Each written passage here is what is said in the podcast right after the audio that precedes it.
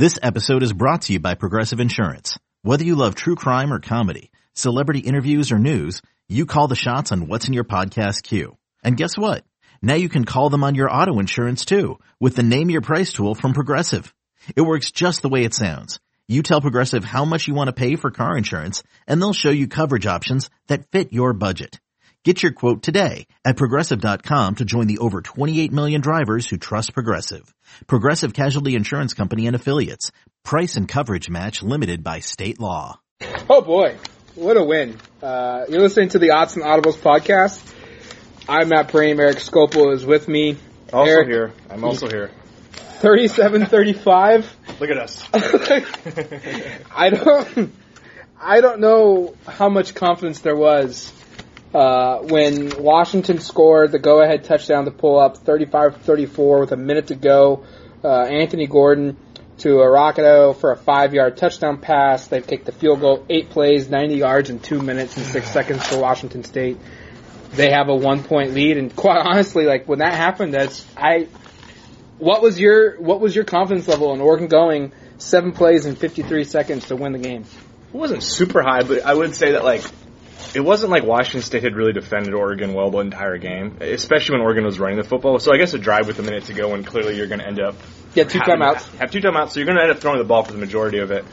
Um, I wasn't super confident, but I also thought like Washington State's not very good defensively, and Oregon doesn't have to go that far. And once Mykael Wright, we should mention that that was a big part of the entire thing. Is Mykael Wright, uh, true freshman, his first kickoff return as a Duck, only out there because Travis Dye is, is injured, uh, returns it to the 40 yard line. That means Oregon does not have to go very far um, to, to get into field goal range for Camden Lewis, who we should mention. Three made field goals in this game. Oregon does not win this football game, obviously, without Camden Lewis. And I think it was in the mailbag podcast this week. Somebody was saying, asking us Confidence, about there was zero. confidence level, and we weren't very confident. And I was like, well, the football gods, they won't do that to Oregon, and they did it to Oregon. And Camden Lewis was three for three today, uh, and kicked the game winner from 26 yards out uh, as time expires. As Oregon sneaks out of Autzen Stadium with the win that, frankly, it felt like I felt pretty confident at like four or five different points in the second half, and then Washington State had the answer. A lot of credit to that football team. They they battled back. Oregon led by 11 points uh, with about what was that early fourth quarter. Then they went down and kicked another field goal to go up six. Wasn't enough. Washington State comes down and, and, and like you said, takes that one point lead. And gosh, there's so much going on here. But let's start with I guess just Justin Herbert. Final drive. That's where- four see, four. That's where I had no confidence because He didn't have a very good game. he didn't point. have a very good game with, up to that point. And he, I mean, this is a game he didn't throw a touchdown pass, so that streak ends at 35 straight games with a touchdown.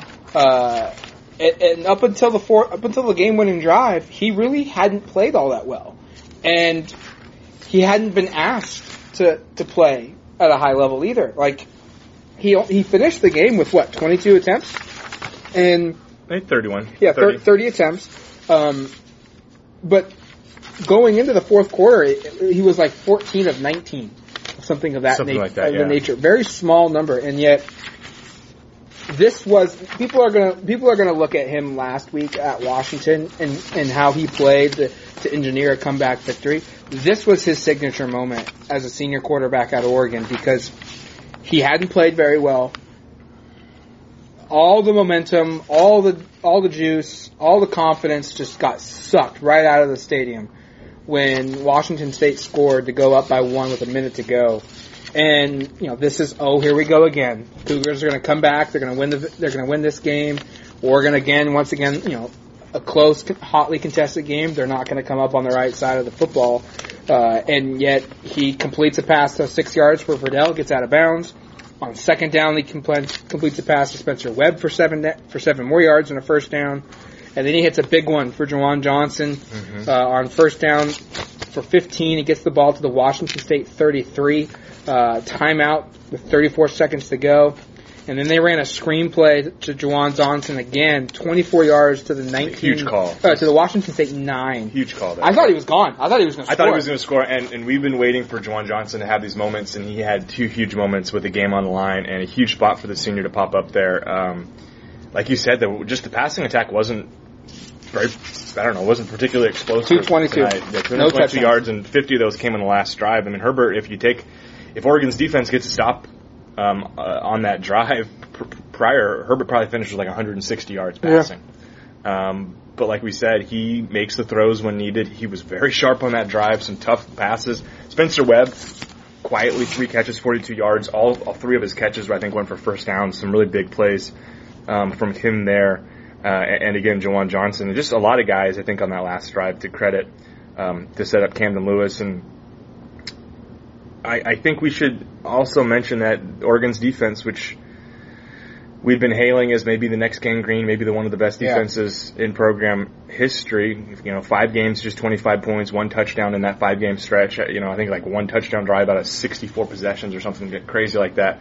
Consecutive weeks now has looked nowhere near as sharp. Uh, looked pretty human. 65 points in two weeks uh, in, in wins over Washington and Washington State, but uh, Washington State throwing the football was a real problem for Oregon. I don't Yep. think they really ever found an answer. I think we saw the impact of Troy Dye not being. Yeah, and Troy football not playing. I mean, the, the, the touchdown to bring it within, I think, three points for Washington State was right over Drew Mathis's hands. Drew Mathis was the player who started. They picked on him consistently. Yeah, game. they did. They picked on him quite a bit. He he um, he did finish with three tackles. Uh, Mathis did in the game, but uh, they missed Troy Dye out there, and, and and I just think in general, um, it's a really difficult offense to defend. And Gordon throws for 406 yards and three touchdowns. Oregon does get two picks. One of them was a, a touchdown from Jevon Holland, but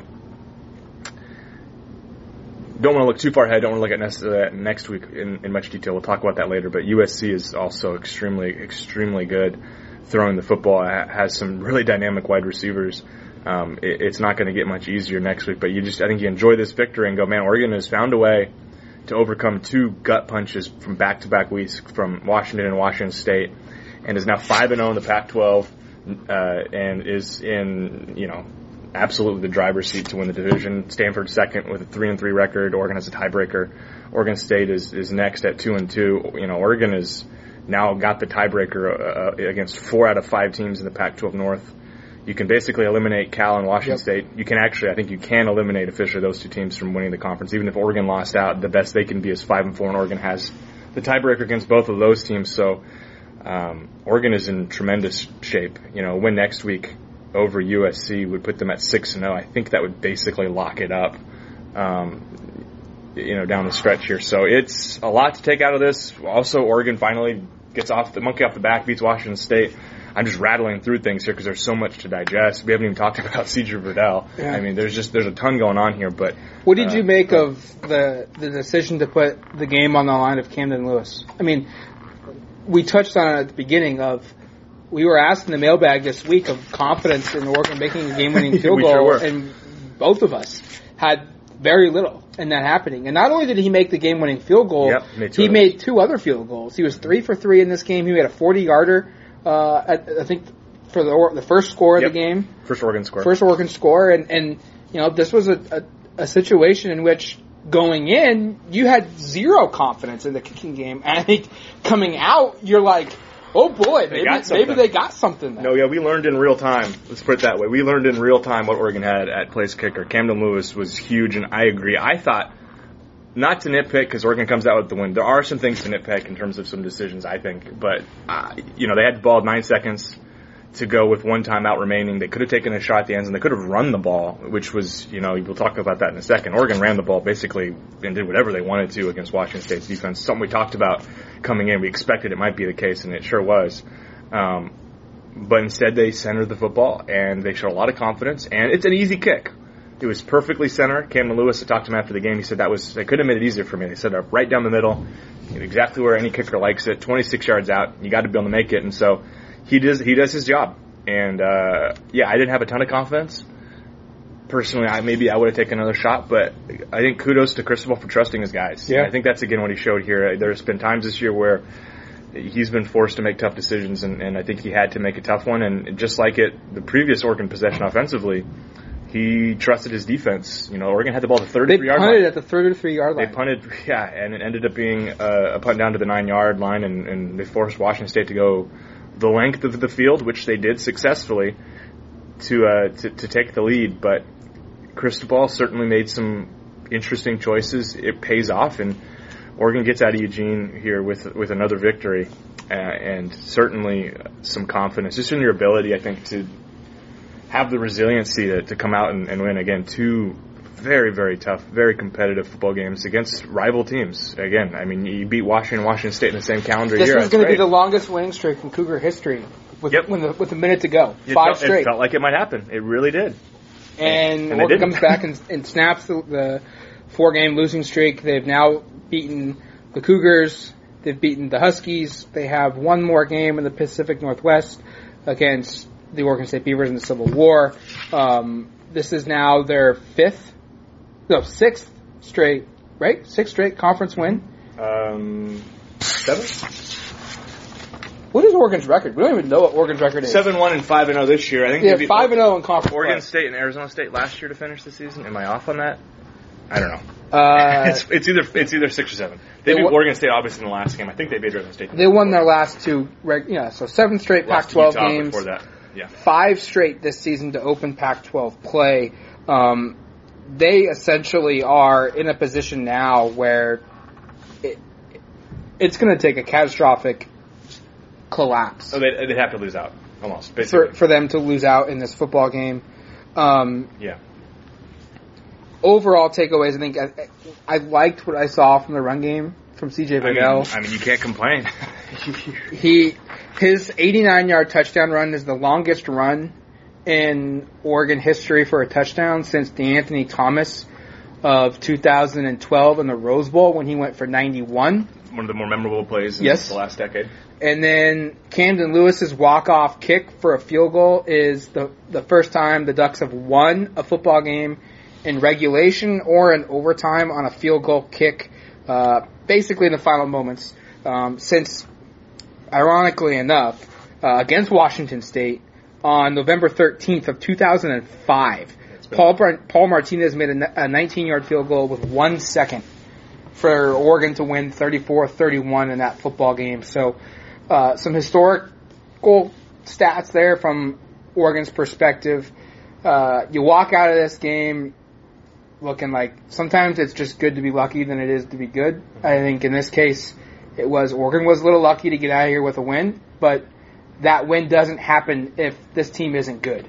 Introducing the two-way V4, where groundbreaking fuel cell technology meets fresh foam cushioning for the ultimate performance. With fuel cell, each step feels explosive, delivering unparalleled energy return. Paired with fresh foam, experience maximum comfort throughout the game. Its lightweight textile upper offers support and breathability without sacrificing agility. Whether you're hitting the clutch shot or locking down the opposition, the two-way V4 gives you the tools to play at a high level. Learn more and purchase the two-way for yourself at newbalance.com www.thebrainfeed.com. Is your child struggling with a specific subject or need help with homework? Are they asking questions that you're not sure you can fully answer? IXL Learning is an online learning program for kids. It covers math, language arts, science, and social studies. IXL is designed. This program will improve your kids' grades. Studies done in almost every state in the country. The kids who had IXL are consistently doing better. Powered by advanced algorithms, IXL gives the right help to each kid no matter the age or personality. And it doesn't have to eat up all your time. One subscription gets you everything for all the kids in your home, pre-K to 12th grade. So don't miss out. One in four students in the U.S. are learning with IXL. IXL is used in 95 of the top 100 school districts in the U.S. Make an impact on your child's learning. Get IXL now. And listeners can get an exclusive 20% off IXL membership when they sign up today at IXL.com slash audio. Visit IXL.com slash audio to get the most effective learning program out there at the best price.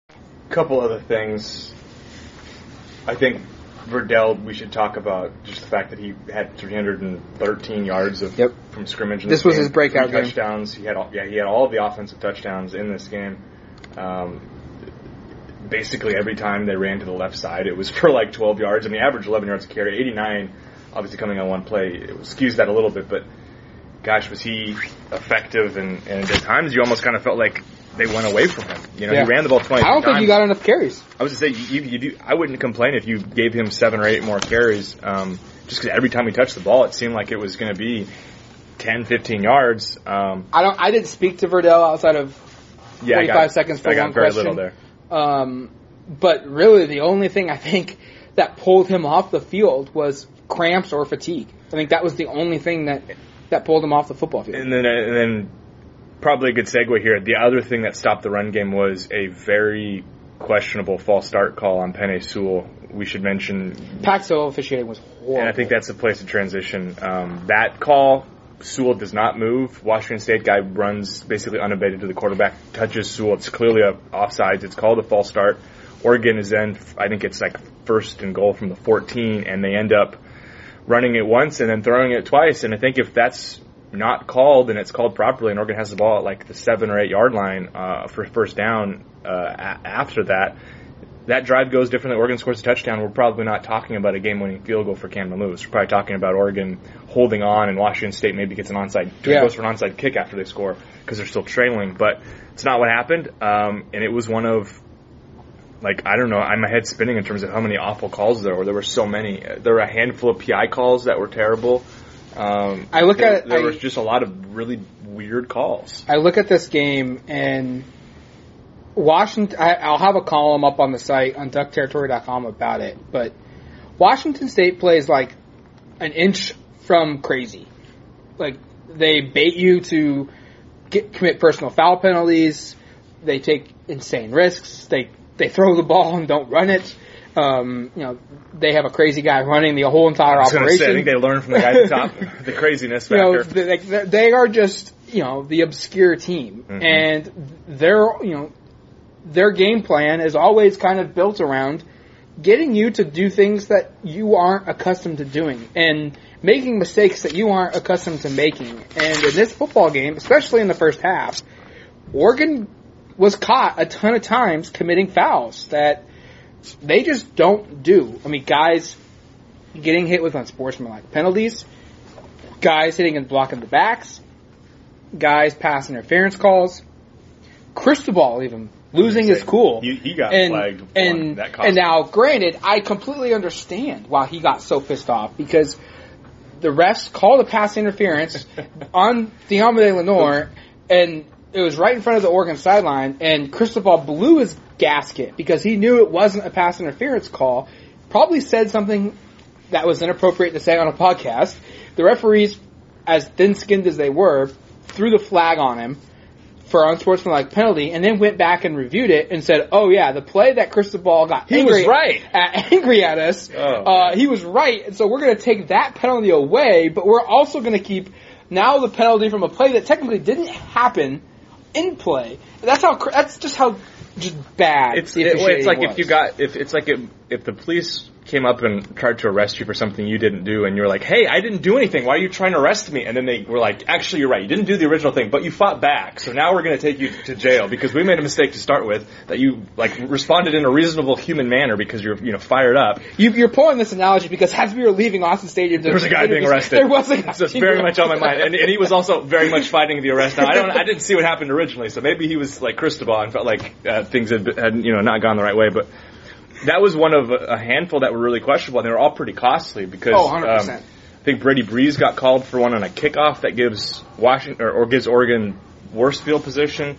Uh, David Davis gets called for one that gives Washington State really good field possession. Both of those times, you know, the it, it, it really hurts Oregon. They don't score on one. They end up Washington State ends up scoring a touchdown on the other. Washington State ends up scoring a touchdown right after the uh, the very bizarre call on on Cristobal. So.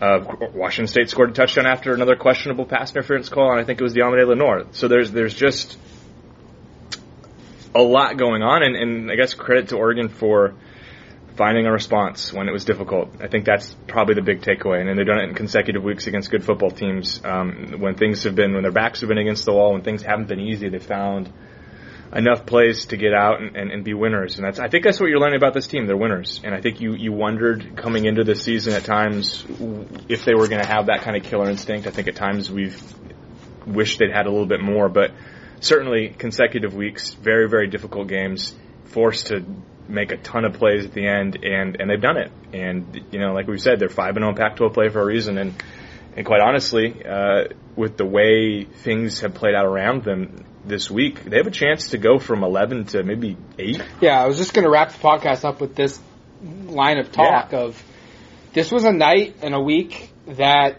there were a lot of favored teams uh, that played football games this week that lost, and that is what you have to look at. Is that in a weekend in which craziness happened, we saw, we saw Oklahoma go on the road as a three score favorite. 24 point favorite in that game. And at one point in the fourth quarter, we're down 25 points, and they they came back and lost.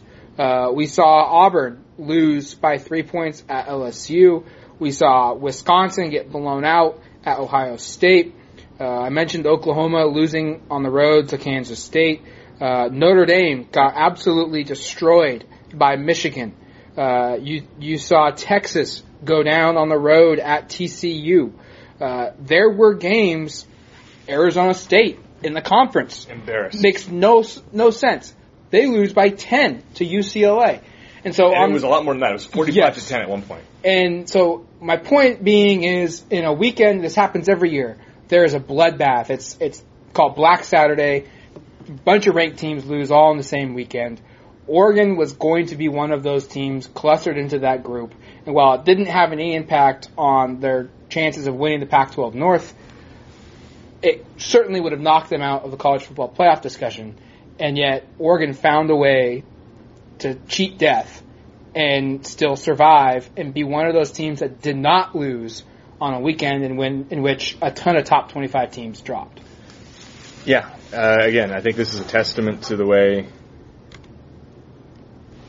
this team has kind of found a resolve. And you're right. There, there was so much stuff going on around them. And quite frankly, you know, sometimes you worry about that, especially when Oregon plays late and they're able to see all of it happen in front of them. And you go, they're very much aware of what this game means. And this means a ton, obviously, because of the conference race. It means a ton, obviously, because they hadn't been Washington State in four years. But it also means a ton because suddenly, with the win, Oregon knows they're actually going to have a decent chance of making the college football playoff. I don't know what the percentage is now, but our, our colleague Kevin Wade tweeted after I think Oklahoma lost that Oregon had a 71% chance if they won out to make the college football playoff. I would assume that number is a little bit higher with Notre Dame losing um, afterwards, but Oregon is going to have a shot if they can keep doing things like this, if they can keep finding the magic. But um, think you'd like to play, see them play things a little more clean. I think you want to see certainly this pass defense play at a higher level.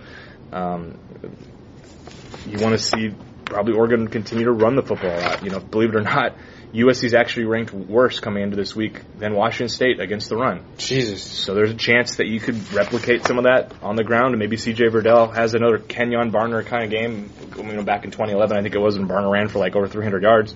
Maybe you see another game like that in the Coliseum, but uh, there's going to be a lot more to answer next week. And look, if you can get out of that with the win, you end up being you're eight and one, six and zero in the Pac-12, going into a bye week, and, and you set yourself up very, very well for that stretch run.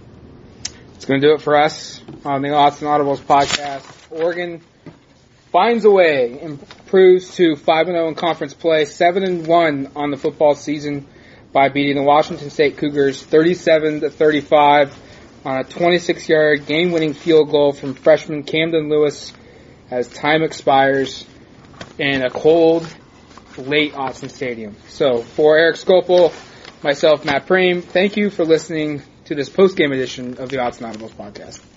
Adios, amigos. Okay, picture this. It's Friday afternoon when a thought hits you. I can waste another weekend doing the same old whatever, or I can conquer it. I can hop into my all-new Hyundai Santa Fe and hit the road. Any road. The steeper the better. Because my all-new Santa Fe is available with H-Track all-wheel drive so I can hit the trail without a worry in the world. Heck, with three rows and best-in-class rear cargo space, I can pack the whole family in with all our gear. We've got available dual wireless charging for our phones so we'll never lose touch with civilization, and we won't lose touch with the primordial power of Mother Earth. So which is it? Waste the weekend or do something a little more epic? And conquer it in the all-new Hyundai Santa Fe. Visit HyundaiUSA.com or call 562-314-4603 for more details. Hyundai, there's joy in every journey.